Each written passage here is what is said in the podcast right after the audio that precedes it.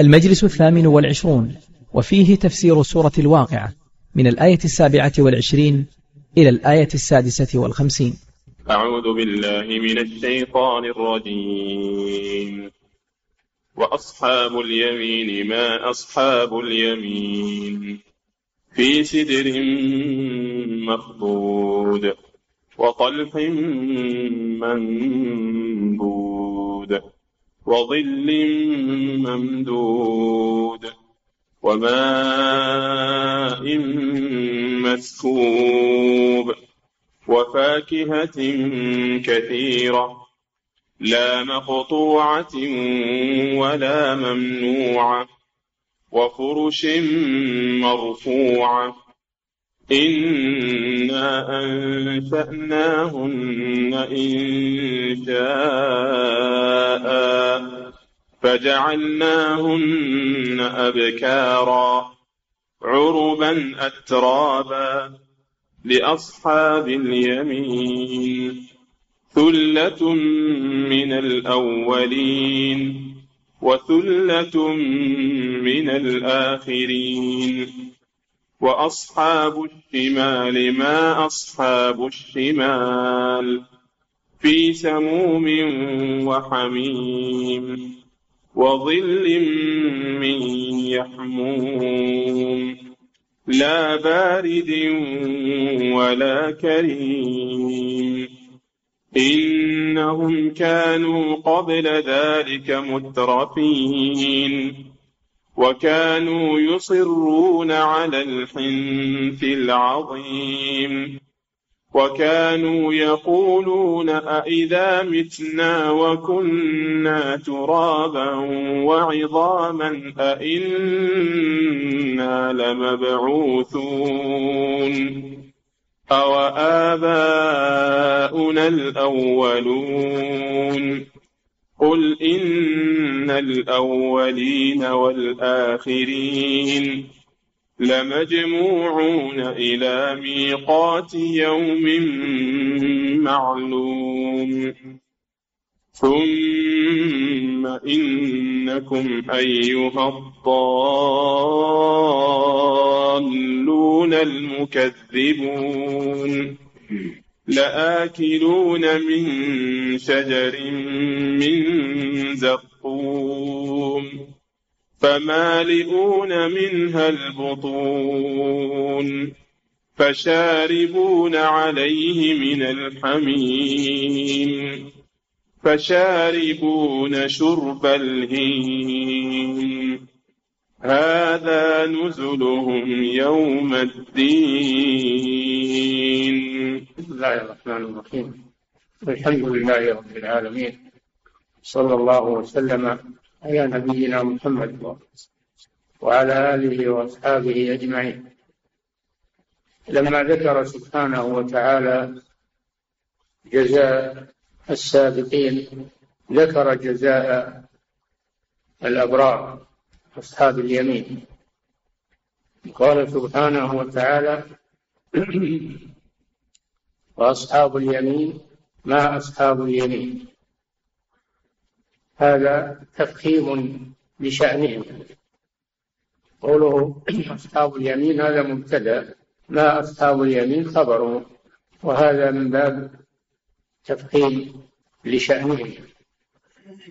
وبيان علو منزلتهم في سدر مخلوط أي أنهم يستقرون في سدر مخطوط. والسدر هو الشجر المعروف في الدنيا شجر طيب معروف ولكنه كثير الشوك. ولكن سدر الجنة مخلوط يعني ليس فيه فيه شوك. سدر مخلوط بمعنى أنه ليس فيه شوك كما في سدر الدنيا وقيل مخلوط مملوء بالثمر ولا مانع من الوصفين أن يكون خاليا من الشوك وأن يكون مملوءا بالثمر ثمر الطيب. وطلح منضود الطلح ظاهره أنه الطلح المعروف في الدنيا وهو شجر بري كبير ومرتفع يستظل به الناس وتأكل البهائم من ورقه فهو شجر طيب. ينتفع به الناس في الدنيا. الجنة فيها طلح طلح منضود منضود يعني كثير الثمر قد نضج بالثمر وقيل المراد بالطلح هنا الموز شجر الموز وهو النبت. منضود كثير الثمر من أسفله إلى أعلاه.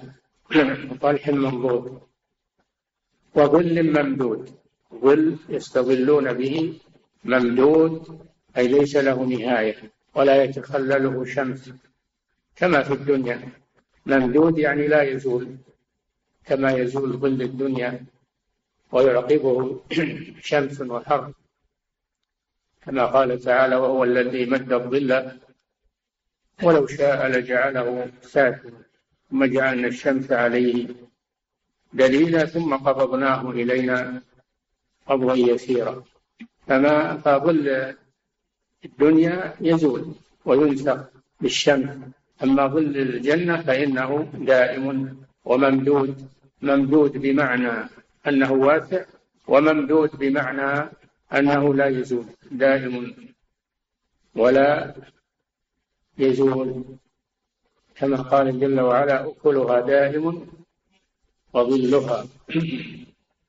أكلها دائم وظلها يعني وظلها دائم.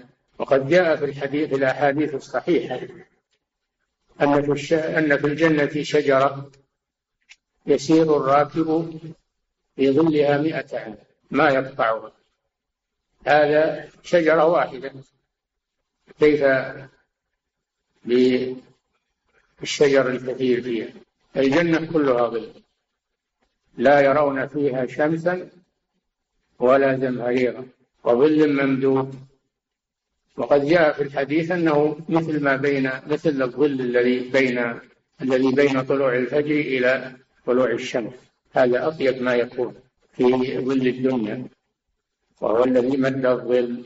يعني ما بين طلوع الفجر إلى طلوع الشمس. وظل ممدود. وماء مسكوب. ماء مسكوب. شجر متنوع وظل ممتد وماء تكامل النعيم. ماء ليس راكدا بل هو مسكوب يعني يصب ينصب من أعلى فيكون فيكون بذلك لذة للأسماع. الماء الذي يجري وينصب يكون له بهجة. له منظر منظر بهيج وماء مسكوب. يعني مصبوب منصب دائما وابدا. ماء مسكوب. وفاكهة كثيرة. الفاكهة ما تتفكه به النفوس وتتلذذ. وفاكهة كثيرة. كثيرة لا تنفد ولا تنقطع. لا مقطوعة ولا ممنوعة وذلك بخلاف فاكهة الدنيا فإنها تنقطع تأتي في وقت ثم تنقطع في وقت آخر. ففاكهة الشتاء تنقطع بالصيف وفاكهة الصيف تنقطع بالشتاء. أما فاكهة الجنة فإنها لا تنقطع بل هي دائمة. ولا ولا تقل أو تنفد إذا أخذ منها مثل فاكهة الدنيا. إنها لا تنفد كل ما أخذ منها شيء صار في مكانه شيء يخلقه. لا مقطوع ولا ممنوع. لا تمتنع عليهم مثل فاكهة الدنيا. فإنها قد تمتنع. إما في الشجر يكون الشجر صعب المنال ولا يقدر عليه كل الناس. وإما بأن يسيطر عليه أحد ويمنع الناس منه. فاكهة الجنة لا شيء يمنعه. لمن أراد لا أحد يمنعها ممن أرادها لا مقطوعة ولا ممنوعة. وفرش مرفوعة. فرش على السرر مرفوعة يجلسون عليها ويفترشونها. ليست مثل الفرش في الدنيا تكون على الأرض تكون على الغبار على الشوك على الحصى على بل هي مرفوعة. يستريح عليها أصحابها. ولا يعلم وقتها إلا الله سبحانه وتعالى. ثم قال جل وعلا إنا أنشأناهن إنشاء. هذا ذكر الأزواج أزواج أهل الجنة. إنا أنشأناهن الضمير وين يرجع. ما سبق ذكر ما سبق ذكر للنساء فأين مرجع الضمير قالوا إنه يؤخذ من قوله فرش مرفوع. لأنه معلوم أن الفرش تكون عليها الزوجات تكون عليها الزوجات. إنا أنشأناهن إنشاء. فنساء الجنة ينشئهن ينشئهن الله جل وعلا من غير استيلاد كما في الدنيا. فإن نساء الدنيا من طريق الاستيلاد. وأما نساء الجنة فإن الله ينشئهن إنشاء بدون ولادة. إنا أنشأناهن إنشاء تأكيد أي من غير ولادة. وهذا يشمل الحور العين ويشمل المؤمنات من نساء الدنيا. فإن المؤمنات من نساء الدنيا ينشئهن الله أبكارا. العجائز في الدنيا من المؤمنات تعود أبكارا يوم القيامة. فجعلناهن أبكارا. عربا عرب جمع عروب وهي الحسنى التي لا يوصف حسنها وجمالها. أترابا أي في سن واحدة. سن أهل الجنة ذكور والإناث الثلاث والثلاثين سنة. وهذا غاية ما يكون من الشباب والقوة. فسن أهل الجنة واحد أتراب. يعني بعضهم تيب للآخر في السن لا يتفاوتون في الأعمار كما في الدنيا. جعلناهن أبكارا والبكر هي التي لم يسبق. أن طمثت كما قال جل وعلا لم يطمثهن إنس قبلهم ولا جان. وأيضا البكارة تبقى ولو استمتع بها زوجها فإنها لا لا تكون ثيبا بل تبقى بكرا. كل ما أتاها وجدها بكرا. أبكارا. هذا بخلاف نساء الدنيا فإنها إذا وطئت زالت بكارتها وقلت الرغبة فيها. أما نساء الجنة فلا تزول بكارة أبكارا عربا يعني حسناوات المرأة العروب هي الحسنى أترابا أي متساويات السن فيما بينهن ومتساويات السن مع أزواجهن. فلا تكون الزوجة في الجنة أكبر من زوجها أو أصغر. ولا يكون الزوج كذلك أكبر ولا أصغر. بل سنهم واحد ودائم ما يتغير ولا يحرمون. دائما كذلك. أترابا لأصحاب اليمين. هذه زوجات أصحاب اليمين وهم الأبرار. هذه أوصافها الجار والمجرور في قوله لأصحاب اليمين وين يتعلق؟ قالوا يتعلق بأنشأناهن إنا أنشأناهن إنشاء لأصحاب اليمين. الجار والمجرور تعلق بأنشأناهن. وقيل متعلق بقوله أترابا أترابا لأصحاب اليمين. يعني مساويات لهم مساويات لهم في السن. لا يكبرنهم ولا يصغرنهم. فهن أتراب لهم كما قال جل وعلا وكواعب أترابا. أبكارا عربا أترابا لأصحاب اليمين.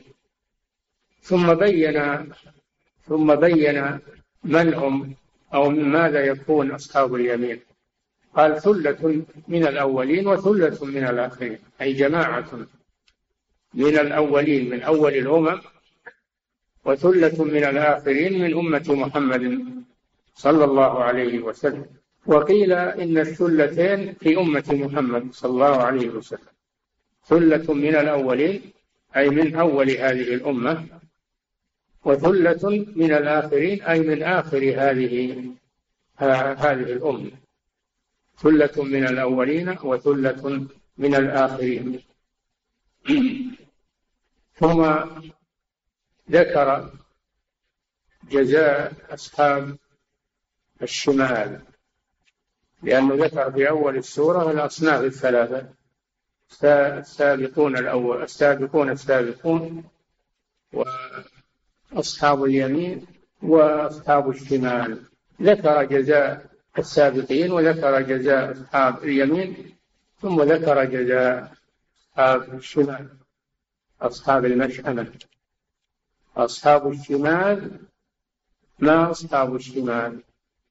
هذا مبتدأ وخبر والمراد به التهويل من شأنهم وما ينتظرهم من الجزاء والعياذ بالله والعذاب. أصحاب الشمال ما أصحاب الشمال؟ تنويه به في سموم في سموم وحميم. السموم هو الهواء هو الهواء الحار الذي يدخل من مكان الجسم من شدة شدة حره وحميم مراد به الماء الحار. هذا شرابهم. شرابهم الحميم والعياذ بالله. في سموم وحميم. وظل. ظل من يحموم. ظل من يحموم هو ظل الدخان دخان جهنم. وظل اللهب المختلط بالدخان. يكون له ظل.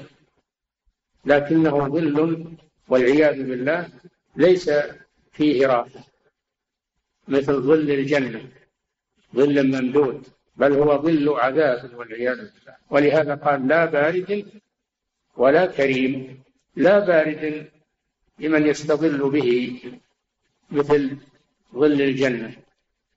ولا كريم أي حسن المنظر. كل شيء يكون جيدا يقال كريم. كل شيء من الأشياء يكون إذا كان جيدا فإنه يقال كريم كما قال صلى الله عليه وسلم لمعاذ وإياك وكرائم أموالهم أي الجيد منها. فهذا الظل ليس هو باردا يستريحون فيه ولا يقل حره عن حر عن حر الشمس والعياذ بالله. ليس فيه راحة وليس هو بهي المنظر إنما هو قبيح المنظر لأنه دخان. جهنم. لا بارد ولا كريم. ثم ذكر السبب الذي الذي أورثهم هذا الجزاء. أن الله جل وعلا حكم عدل يجزي الناس بأعمالهم فيجزي المسيء بجزاء السيء ويجزي المحسن بجزاء الحسن. هذا عدله سبحانه وتعالى. ويزيد المحسنين من فضله يزيدهم من فضله. وأما الكفار فإنهم يجزيهم بأعمالهم فقط ولا يعذبهم على شيء لم يعملوه. ذكر سبحانه السبب الذي أورثهم هذا المصير. إنهم كانوا قبل ذلك أي في الدنيا كانوا قبل ذلك يعني في الدنيا. إنهم كانوا قبل ذلك مترفين مستغرقين في الترف يعطون أنفسهم ما تشتهي ولو من الحرام فهم مترفون والمترفون هم الذين يعادون الرسل. وما أرسلنا في قرية من نذير إلا قال مترفوها فأكثر من يعادي الرسل هم المترفون لأنهم لا يريدون التحول عما هم عليه من الترف. الرسل يأمرونهم بالعمل الصالح والعبادة والجهاد والصيام. لا يريدون هذا. يريدون أن يبقوا مترفين والعياذ بالله. إنهم كانوا قبل ذلك مترفين. فصاروا في الآخرة معذبين. زال هذا الترف الذي انشغلوا به عن اتباع الرسل وانشغلوا به عن العمل عن العمل الصالح. كانوا في الدنيا مشغولين في لهوهم وملذاتهم. لا يصلون ولا يصومون ولا يتصدقون ولا يقومون الليل ولا يعملون الأعمال الصالحة لأنها لا تتناسب مع الترف. أما أهل الجنة الله جل وعلا قال فيهم إنهم كانوا قبل ذلك محسنين. كانوا قليلا من الليل ما يهجعون. وبالأسحار هم يستغفرون وفي أموالهم حق للسائل والمحروم. أما هؤلاء فكانوا مترفين لا يتحركون في العمل الصالح أبدا ولا يتركون الحرام وما فيه ملذاتهم لا يتركون الخمر لا يتركون الزنا لا يتركون الربا لا يتركون الاعتداء على الناس وأخذ أموالهم التسلط عليهم. يريدون أن يتركوا أنفسهم واتبع الذين ظلموا ما اتركوا فيه وكانوا مجرمين. فتكون العاقبة والعياذ بالله. أما المؤمنون وإن تعبوا في هذه الدنيا في العباده والطاعة وكفوا عن محارم الله فإنهم يتنعمون في الآخرة. إنهم كانوا قبل ذلك مترفين. فهذا فيه ذم الترف وأن الإنسان لا يترف نفسه ولا يستغرق في الملذات وإنما يعتدل. والذين إذا أنفقوا لم يسرفوا ولم يقتروا. كان بين ذلك قواما وكلوا واشربوا ولا تسرفوا. إنه لا يحب المسرفين. هؤلاء استغرقوا في الترف في الدنيا. وظنوا أنه ليس هناك بعث ولا حساب. كذبوا بالبعث كذبوا الرسل وغرتهم الحياة الدنيا واطمأنوا بها ولم تأتي الآخرة لهم على بال. انتقلوا إلى الآخرة وهم على هذه الحالة ليس معهم عمل والعياذ بالله. إلا الشر. فهذا جزاؤهم ولا يظلم ربك أحدا. والله يجزي الإنسان على عمله وعلى نيته وقصده. فلا يعذب من لا يستحق العذاب ولا ينعم من لا يستحق النعيم لأنه سبحانه حكم عدل إنهم كانوا قبل ذلك مترفين.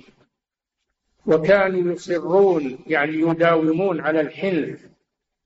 والحنث هو الإثم الحنث العظيم. يداومون على الذنوب والمعاصي ولا يتوبون إلى الله.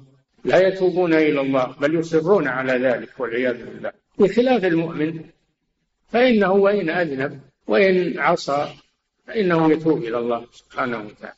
ولا يصر على ذنب ولم يصروا على ما فعلوا وهم يعلمون. هذه صفة المؤمنين. أما الكفار فإنهم يصرون ويداومون على كفرهم. يستغرقون الدنيا كلها في الكفر والشرك بالله والمعاصي والترف وينسون الآخرة فلا يحسبون لها حسابها كانوا يصرون على الحنث العظيم. قيل المراد به الشرك والكفر.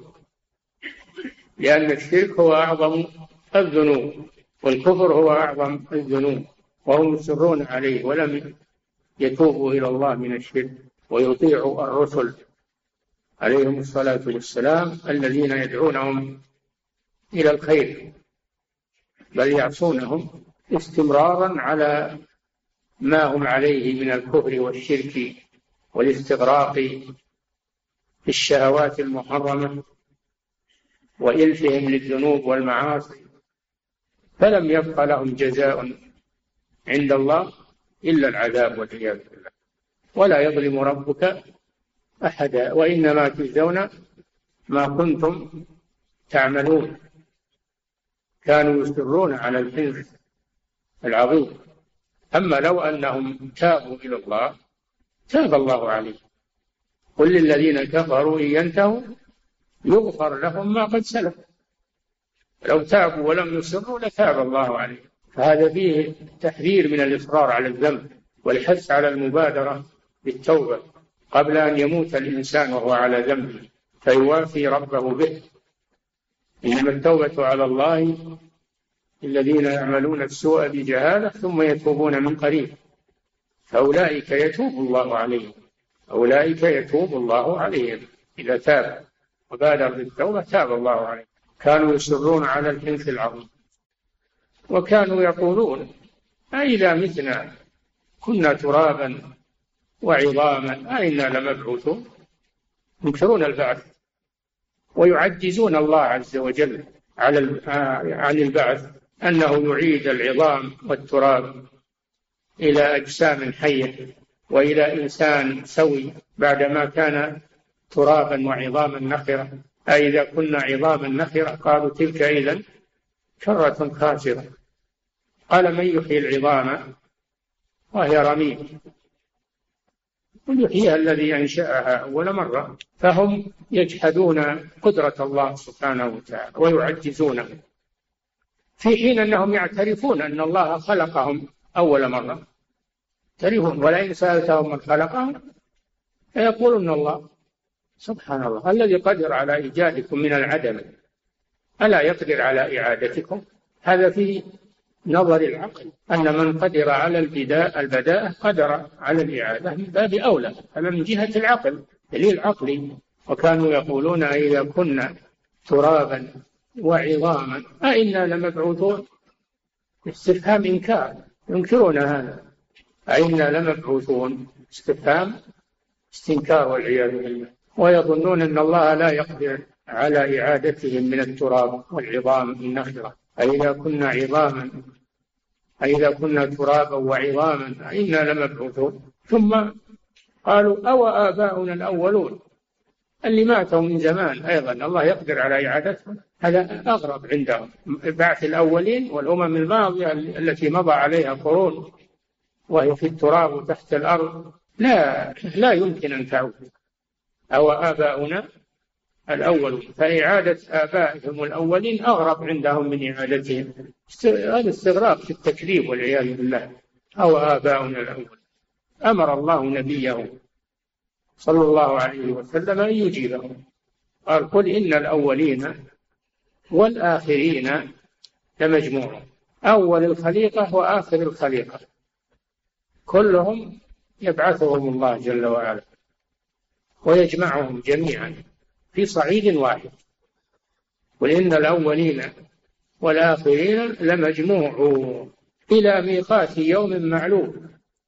إذا أراد الله بعثهم إذا أراد الله بعثهم عند قيام الساعة بعثهم. هم يقولون ائتوا بآبائنا الأولين. يتحدون الله جل وعلا. في الدنيا يقولون هاتوا آبائنا الأول. إن كنتم صادقين. الله جل وعلا أخبر أن هذا له موعد. أن هذا له موعد. إذا جاء فإن الله جل وعلا يبعث الأموات. أما أنه يبعثهم قبل هذا الموعد الله جل وعلا لا لا يخلف وعده. فهم يتحدون الله جل وعلا. لأنه إن كان هذا صدقا فليأتي بآبائنا الأولين نشاهدهم نشوفهم الله لا يأتي بهم قبل الموعد الذي حدده سبحانه ولا يغير كونه على من أجل تحدي فلان أو علان. ما يغير نظامه سبحانه ونظامه في الكون وميعاده من أجل استنكار فلان أو فلان. أو آباؤنا الأول. قل إن الأولين والآخرين لمجموعون. آباؤكم اللي تقولون أو آباؤنا الأولون وأنتم تجمعون يوم القيامة. لا فرق بين متقدم و ومتأخر. إلى ميقات يوم معلوم وهو يوم القيامة. لا يتقدم ولا يتأخر عن وقته وعن سنة الله سبحانه وتعالى في هذا الكون. فهو لا يغير سنته من أجل تحدي الكفار. أو فلان أو علان إلى ميقات يوم معلوم. ثم إنكم أيها الضالون المكذبون أيها الضالون عن الحق المكذبون للرسل لآكلون من شجر من زقوم. شجر من زقوم كريه المنظر كريه الطعم وهو شجر النار والعياذ بالله. شجر النار لآكلون من شجر من زقوم. فمالئون منها البطون. يصيبهم جوع. يصيبهم جوع ويضطرون إنهم يأكلون من الزقوم والعياذ بالله. ولا يأكلون اكلا يسيرا بل يملؤون بطونهم زيادة في العذاب والعياذ بالله. لآكلون من شجر من زقوم فمالئون منها البطون. الذي يأكل يحتاج إلى الشراب. منين يشربون؟ يشربون من الحميم والعياذ بالله. لا يأكلون من شجر من زقوم فمالئون منها البطون فشاربون عليه على هذا الأكل من الماء الحميم شديد الحرارة ويغاث ب وأن يستغيثوا يغاثوا بماء كالمهل. يشوي الوجوه. ليس الشراب. وسائط مرتفقة فشاربون عليه من الحميم. يضطرون أنهم يشربون. لأنهم تلتهب بطونهم تلتهب بطونهم بالنار والزقوم. فيحتاجون إلى إطفاء حرارته بالماء. ما يجدون ماء. ما يجدون ماء إلا الماء الحار. يشربون منه. سقوا ماء حميما فقطع أمعاءهم. لكن يضطرون إلى الشراب. فشاربون عليه من الحميم. وله شرب يسير. فشاربون شرب الهيم. الإبل العطاش. الإبل إذا عطشت ووردت الماء فإنها تشرب ماء كثيرا. فالكفار في النار مثل الإبل آه، العطشاء التي وردت على الماء. ولو كان حارا حميما يضطرون إلى هذا. فشاربون عليه فشاربون شرب الهيم قال جل وعلا هذا نزلهم أي ضيافتهم ضيافتهم إذا قدموا على الله جل وعلا. وهذا من باب السخرية بهم. هذا نزلهم يوم الدين يعني يوم الحساب. ليس لهم نزل سواه. أما المؤمنون الله جل وعلا قال إن الذين آمنوا وعملوا الصالحات كانت لهم جنات الفردوس نزلا. شوف الفرق بين النزلين. هؤلاء في جنة الفردوس وهؤلاء في الجحيم. نسأل الله العافية. هذا نزلهم يوم الدين يوم الحساب. وما ظلمهم الله ولكن كانوا أنفسهم يظلمون. وهذا عملهم الذي قدموه لأنفسهم. هل يليق بعدل الله أن يجزيهم جزاء المحسنين؟ وأن يسوي بينهم وبين المحسنين؟ لا. لا يليق بعدل الله وحكمته أن يسوي بين الكافر والمسلم وبين المؤمن والمنافق. لا يليق بعدله سبحانه وتعالى بل هو يجزي كلا بعمله ولا يظلم أحدا. هذا ونسأل الله سبحانه وتعالى التوفيق لما يحب ويرضى. صلى الله وسلم على نبينا محمد وعلى آله وأصحابه أجمعين. نعم. صلى الله إليكم سماحة الوالد يقول السائل كما فهمنا من تفسيركم بأن السابقين أعلى منزلة من أصحاب اليمين. وسؤالي هو أليس السابقين هم أصحاب اليمين؟ بمعنى أنهم يأخذون كتابهم باليمين حالهم كحال أصحاب اليمين. فلماذا يسمى هؤلاء أصحاب يمين رغم تشابه حالهم مع السابقين؟ الله فرق بينهم الله فرق بينهم. وإن كانوا يأخذون كتابهم بأيمانهم الله جل وعلا فرق بينهم. وأهل الجنة درجات ليسوا على درجة واحدة. نعم. أحسن الله إليكم. سماحة الوالد يقول السائل تقدم معنا في الظل الممدود أنه ظل دائم. فهل يعني هذا أنه لا أن هنالك شيء يستظلون منه؟ ها؟ يقول فهل يعني هذا أن هنالك شيء يستظلون منه؟ أنه؟ يقول أحسن الله إليكم. ذكرتم في الظل الممدود أنه ظل دائم. فهل يعني هذا أن هنالك دائم؟ ما هو اللي قايل هذا. الله اللي قال ظلها دائم. نعم. أحسن الله إليكم سماحة الوالد يقول السائل ما معنى تأويل القرآن؟ ها؟ يقول ما المراد بتأويل القرآن؟ تفسير المراد بتأويل القرآن التفسير هو يراد به ما يؤول إليه الخبر في المستقبل نعم صلى الله عليكم سماحة الوالد يقول السائل إذا احتملت الآية أكثر من معنى ولا منافاة بينهما فهل تحمل الآية عليهما جميعا أم يتم الترجيح بين تلك المعاني؟ إذا احتملت الآية عدة معاني كلها صحيحة فالآية تريد الجميع. ومن فسر باحتمال فإنما فسر ببعض ما تدل عليه ببعض ما تدل عليه. والاختلاف في هذا يقولون اختلاف تنوع وليس اختلاف تضاد. نعم. صلى الله عليكم. سماحة الوالد يقول السائل ما حكم المواظبة على قول صدق الله العظيم؟ بعد نهاية كل سورة. لا دليل على ذلك. هو بدعة ملازمة صدق الله العظيم بعد التلاوة. هذا لا دليل عليه فهو بدعة مما ابتدعه متأخرون حتى صارت كأنها آية من القرآن. صارت كأنها آية من القرآن. وليس لهذا أصل. نعم. أحسن الله إليكم. سماحة الوالد يقول السائل ورد في بعض التفاسير أن المقصود بقوله تعالى ثلة من الآخر ثلة, ثلة من الآخرين أهل السودان. فما صحة هذا القول؟ ما أدري أنا ما قلت هذا الكلام أنهم أهل السودان. نعم. أحسن الله إليكم سماحة الوالد يقول. وأهل السودان هم الآخرين. ها؟ أهل السودان هم الآخرين يعني توهم صايرين ولا من قبل؟ ما أدري عن هذا الكلام. نعم. أحسن الله إليكم سماحة الوالد يقول السائل هل صحيح أن حواء عليها السلام خرجت من ضلع آدم عندما كان في الجنة؟ نعم هذا في القرآن. خلق منها زوجة. خلق منها زوجة. جاء في الحديث أن الله خلقها من ضلع من ضلع آدم. نعم. أحسن الله إليكم سماحة الوالد. يقول السائل هل الزوجة التي في الدنيا تكون زوجة لزوجها في الجنة؟ ورد أن أن إذا كان لها عدة أزواج طلقوها أو ماتوا عنها فإنها تخير تختار أحسنهم أخلاقا. تختار يوم القيامة أحسنهم خلقا. نعم.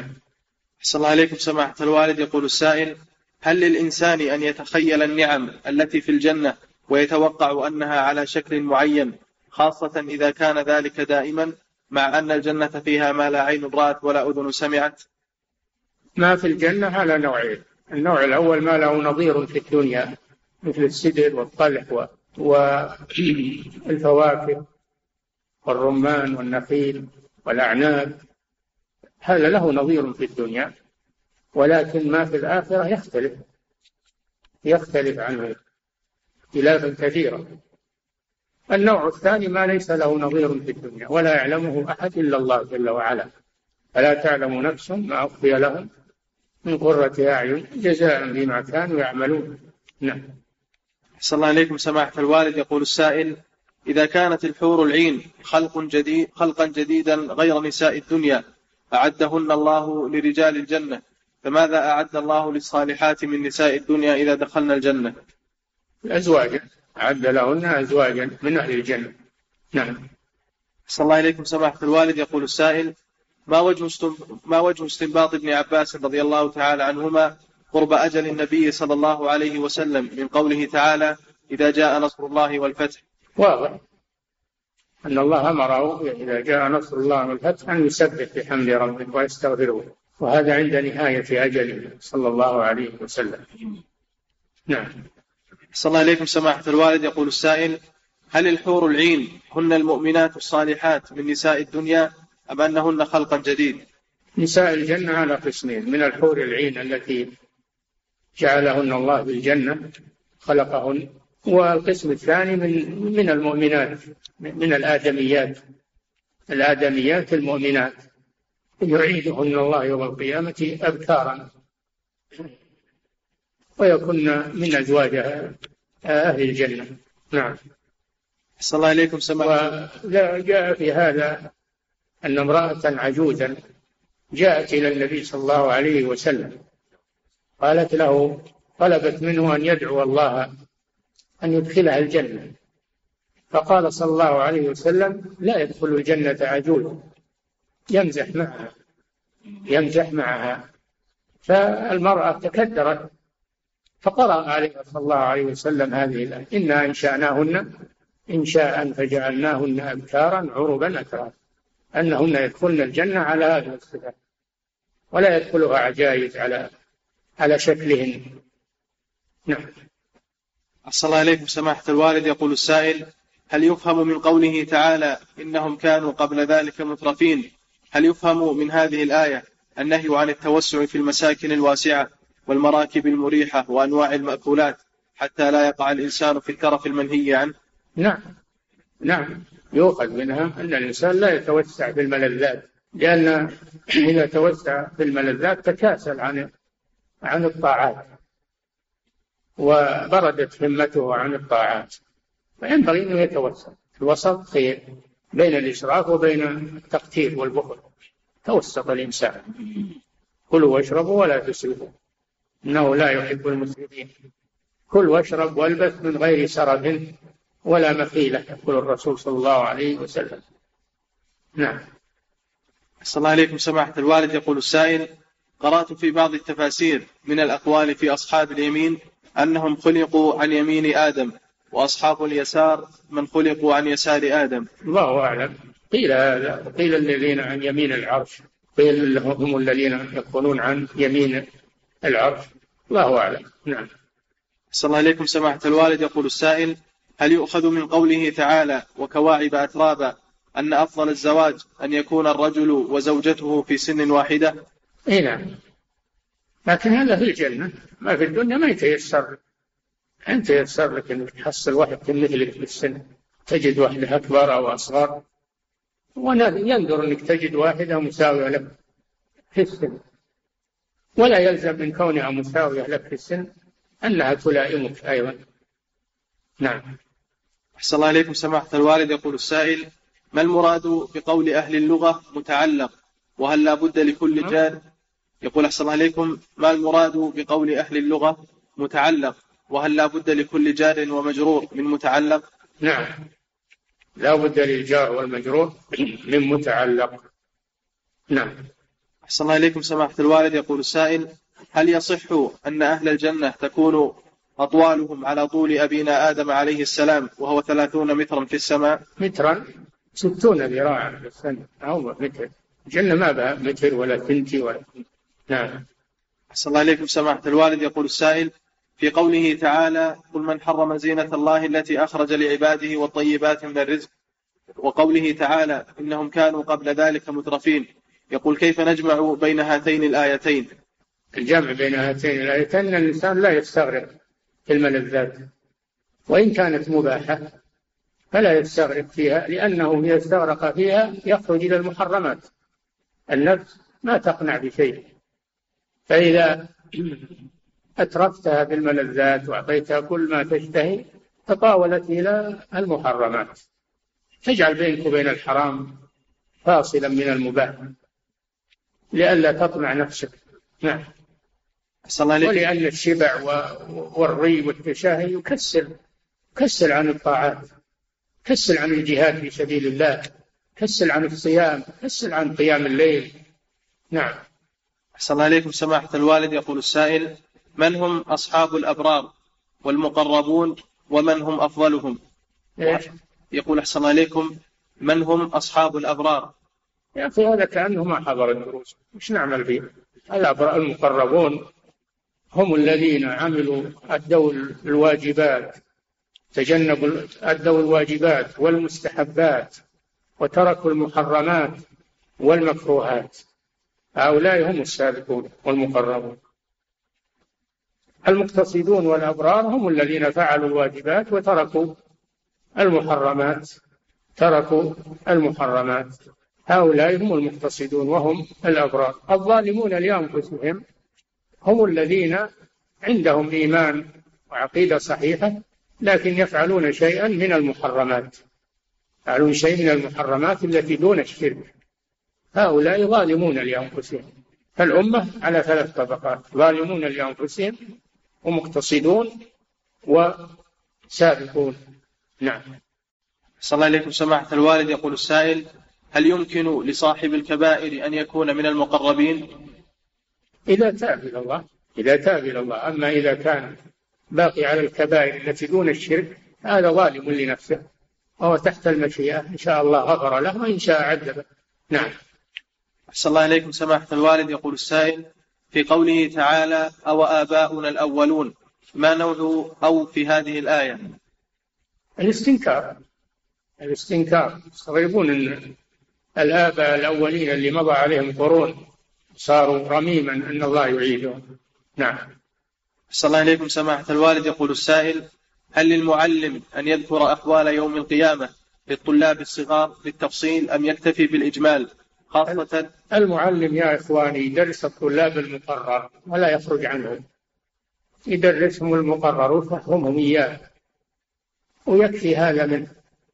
أما أنه يطلع عن المقرر ويصير واحد ويصير سياسي ويصير مؤرخ ما يصلح. هذول طلاب يبون يبون تدريس يبون تعلمهم المقرر حتى يتدرجوا في العلم. لا تضيع الوقت في تخرج عن المقرر. هذا هو المطلوب من المدرس. نعم. أحسن الله إليكم سماحة الوالد. يقول السائل في قوله تعالى وما يؤمن أكثرهم بالله إلا وهم مشركون يقول ما المراد بهذه الآية? مراد يؤمنون بتوحيد الربوبية ويشركون بتوحيد الألوهية وهم أهل الجاهلية. وكذلك من شابههم من القبوريين فإنهم يؤمنون بتوحيد الربوبية ويشركون بتوحيد الألوهية. وقد يكون بعض المؤمنين يكون بعض المؤمنين فيه شيء من ذلك فيكون عنده شرك أصغر شرك أصغر مع أنه مؤمن وموحد. ولذلك لما رأى حذيفة بن اليمان رضي الله عنه رجلا لبس خيطا من الحمى يعني يتقي به الحمى قطعه رضي الله عنه وقال وما يؤمن أكثرهم بالله إلا وهم مشركون يريد بذلك الشرك الأصغر. قد يكون في الإنسان توحيد وعنده شيء من الشرك الأصغر. نعم. أحسن الله إليكم سماحة الوالد يقول السائل بعض الناس يشربون الماء الحار يزعمون أن فيه فوائد للجسم. فهل فعلهم هذا يكون فيه تشبه بحال أصحاب الشمال؟ يسألون الأطباء عن ذلك. يسألون الأطباء عن ذلك. إذا قرروا لهم ماء حار من باب العلاج فهم أهل الفن وأهل الخبرة. نعم. أحسن الله إليكم سماحة الوالد. يقول السائل في قوله تعالى وظل ممدود مع أن الجنة ليس فيها شمس. فما المراد بذلك؟ هذا هو معناه أنها ليس فيها شمس. ظل ممدود معناه ليس فيها شمس. لا يرون فيها شمسا ودانية عليهم ظلالها وذللت قطوفها تذليلا. فمعنى ممدود أنه ليس فيها شمس. نعم. لأن الشمس تنسخ الظل. نعم. أحسن الله إليكم سماحة الوالد. يقول السائل ذكر بعضهم أن الخلاف الواقع في تفسير قوله تعالى يقول أحسن الله إليكم ذكر بعضهم أن الخلاف الواقع في تفسير قوله تعالى أو لامستم النساء أنه الجماع أو أنه مجرد الملامسة وعد ذلك من اختلاف التضاد. فهل هذا صحيح؟ اختلاف التضاد. لا ما هو من اختلاف التضاد. يقول هذا كذاب. هو من اختلاف التضاد؟ الآية تحتمل تحتمل أن المراد به اللمس بشهوة ويحتمل أن المراد به الجماع. ودلالتها على أن المراد به الجماع أرجح. نعم. أنه تضاد له لكن هذا ما يحسن. هذا لا يحسن الكلام. نعم. أحسن الله إليكم سماحة الوالد. يقول السائل إذا كان الرجل يصلي من الليل ويقرأ السورة فتختلف عليه الآيات. إذا كان. يقول أحسن الله إليكم إذا كان الرجل يصلي من الليل ويقرأ السورة فتختلف عليه الآيات فهل يقرأها ثم بعد السلام ينظر إليها أم أنه يتعداها إلى غيرها وبعد السلام ينظر فيها؟ لا يقرأ الآيات التي لا يضبطها. يقرأ الآيات التي يتقن حفظها. ولو من السور القصار. لا يقرأ آيات لا يحسن حفظها ثم يضطرب ويتشوش أثناء صلاته. وفي قيام الليل لا مانع أن الإنسان يقرأ من المصحف. إذا كان لا يضبط القرآن وهو يريد أنه يأتي على القرآن كله في ليالي قيام الليل فإنه يقرأ من لا مانع ذلك. نعم. صلى الله عليكم سماحة الوالد. يقول السائل ينتشر عند بعض العوام في بلادنا أن سورة الواقعة من فضائلها أن تقرأ قبيل المغرب وأيضا تقرأ قبل النوم وذلك لأنها تمنع من الفقر. فهل ذلك صحيح؟ والله ما أعلم شيء من هذا. ما أعلم دليل من هذا التحديد قبل النوم. وأن لا أعلم قبل المغرب. يحتاج إلى دليل صحيح. الذي يقول هالكلام يجيب دليل عليه. دليلا صحيحا. نعم. أحسن الله إليكم سماحة الوالد. يقول السائل إني معلم في أحد المدارس وفي طابور الصباح يقوم أحد الطلاب بقراءة بعض أذكار الصباح ويقوم الطلاب بالترديد خلفه بصوت مرتفع. فهل هذا الفعل صحيح؟ أي مشاكل هذا الطابور والأشياء دي مشاكل لكن قراءتهم القرآن أحسن من قراءتهم الأغاني. أحسن من قراءتهم الأغاني والأناشيد كونهم يقرؤون القرآن ما في شك أحسن وأخف نعم. أحسن الله إليكم سماحة الوالد. يقول السائل عندنا في سكن الجامعة أحيانا لا يؤذنون الأذان الأول لصلاة الجمعة وعندما سئل عن ذلك قالوا بأنه ليس واجب بل سنة لأنه من فعل عثمان بن عفان رضي الله عنه. فهل ذلك صحيح؟ نعم. عثمان بن عفان رضي الله عنه من الخلفاء الراشدين. هو ثالث الخلفاء الراشدين وقد قال النبي صلى الله عليه وسلم عليكم بسنتي سنة الخلفاء الراشدين المهديين من بعده تمسكوا بها وعضوا عليها بالنواجذ. فلا ينبغي ترك الأذان الأول لأنه سنة لأنه سنة. سنه عثمان بن عفان رضي الله عنه وهو من الخلفاء الراشدين وهو سنة بشهادة النبي صلى الله عليه وسلم.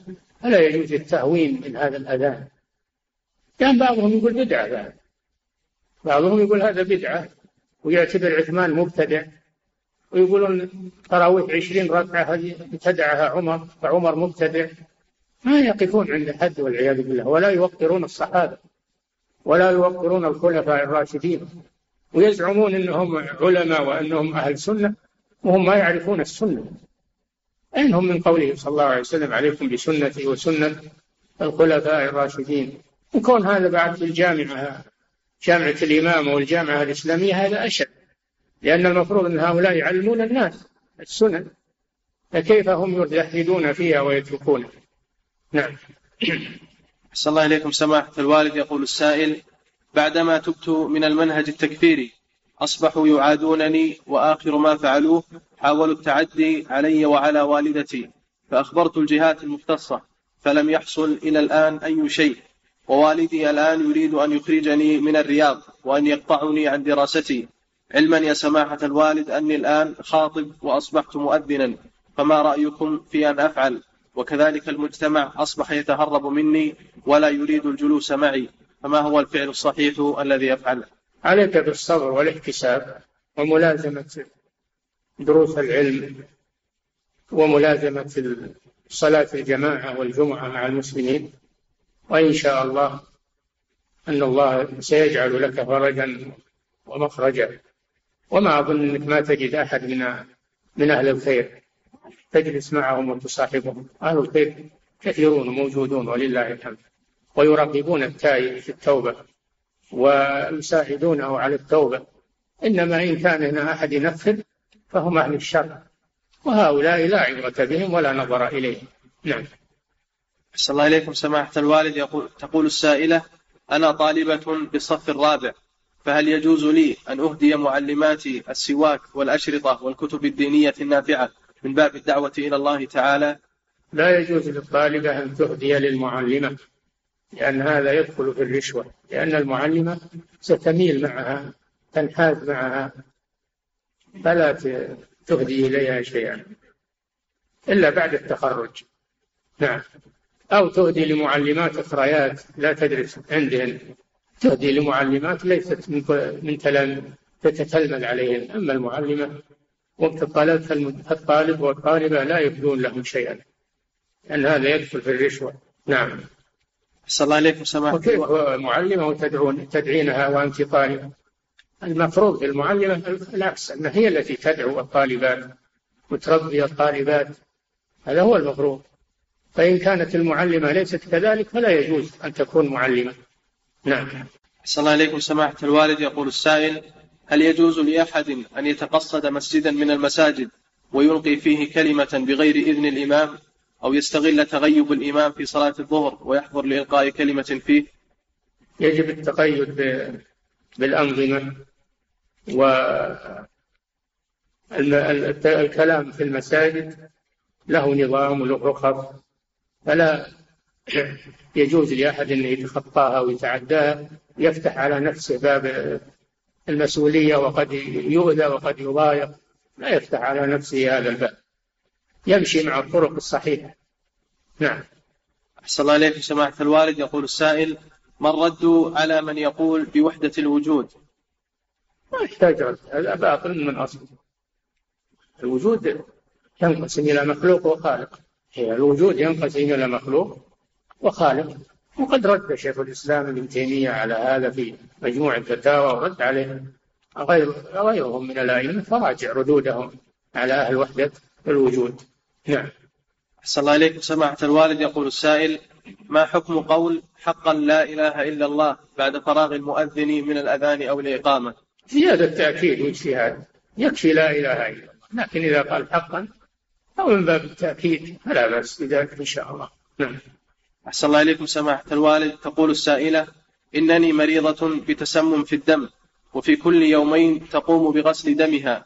وتظل هذه الأجهزة فيها ما يقارب خمس أو ست ساعات. وقد تفوتها صلاة الظهر أو صلاة المغرب وهي بين أمرين. إما أن تصلي هذه الصلاة وهي على حالها والدم يدخل ويخرج منها في هذه الأجهزة فتؤمن بالركوع والسجود وهي غير مستقبلة للقبلة. وإما أن تؤخرها حتى يخرج وقتها فتجمعها مع العصر أو العشاء. والسؤال كيف تصلي وهي على هذه الحال؟ هذه مريضة يا أخي هذه مريضة والمريض يباح له الجمع فإذا دخلت العملية قبل دخول الوقت وقت الصلاة الأولى دخلت العملية قبل دخول وقت الصلاة الأولى. فإنها تؤخرها وتصليها مع ما بعدها جمع تأخير. وإذا كان العكس دخل وقت الأولى قبل أن تدخل العملية فإنها تجمع جمع تقديم. تصلي الأولى وتجمع إليها الثانية جمع تقديم. وهذه مريضة يباح لها الجمع والحمد لله. نعم. أحسن الله إليكم سماحة الوالد. يقول السائل هل يجوز تسمية المرتبة الرابعة من مراتب القدر من مراتب القدر وهي الخلق بالتقدير؟ يا أخي لا نغير كلام العلماء. ما نقول ما قالوه لأنهم أعرف منا وأدرى منا. لا تعدلون وتزينون شيء من عندكم. يكفيكم ما قالوه لأنهم أهل علم وأهل خبرة وأهل سابقة. نعم. أحسن الله إليكم سماحة الوالد يقول السائل بعض الموظفين في الشركات تتكفل الشركة بعلاجهم عن طريق التأمين الصحي. نعم. يقول أحسن الله إليكم بعض الموظفين في بعض الشركات تتكفل الشركة بعلاجهم عن طريق التأمين الصحي. فما حكم استفادة موظفيها من هذا التأمين؟ التأمين من الموظف نفسه يؤخذ منه ولا الشركة تدفع؟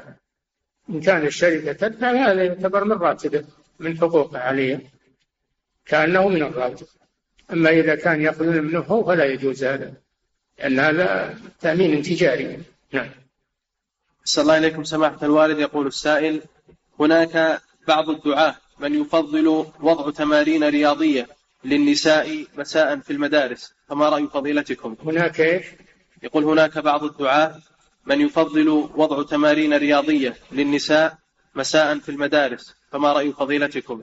هناك من يدعون إلى الكفر ويدعون إلى الضلال ويدعون إلى الفسق ولا تستغربوا من يدعون إلى هذه الأمور.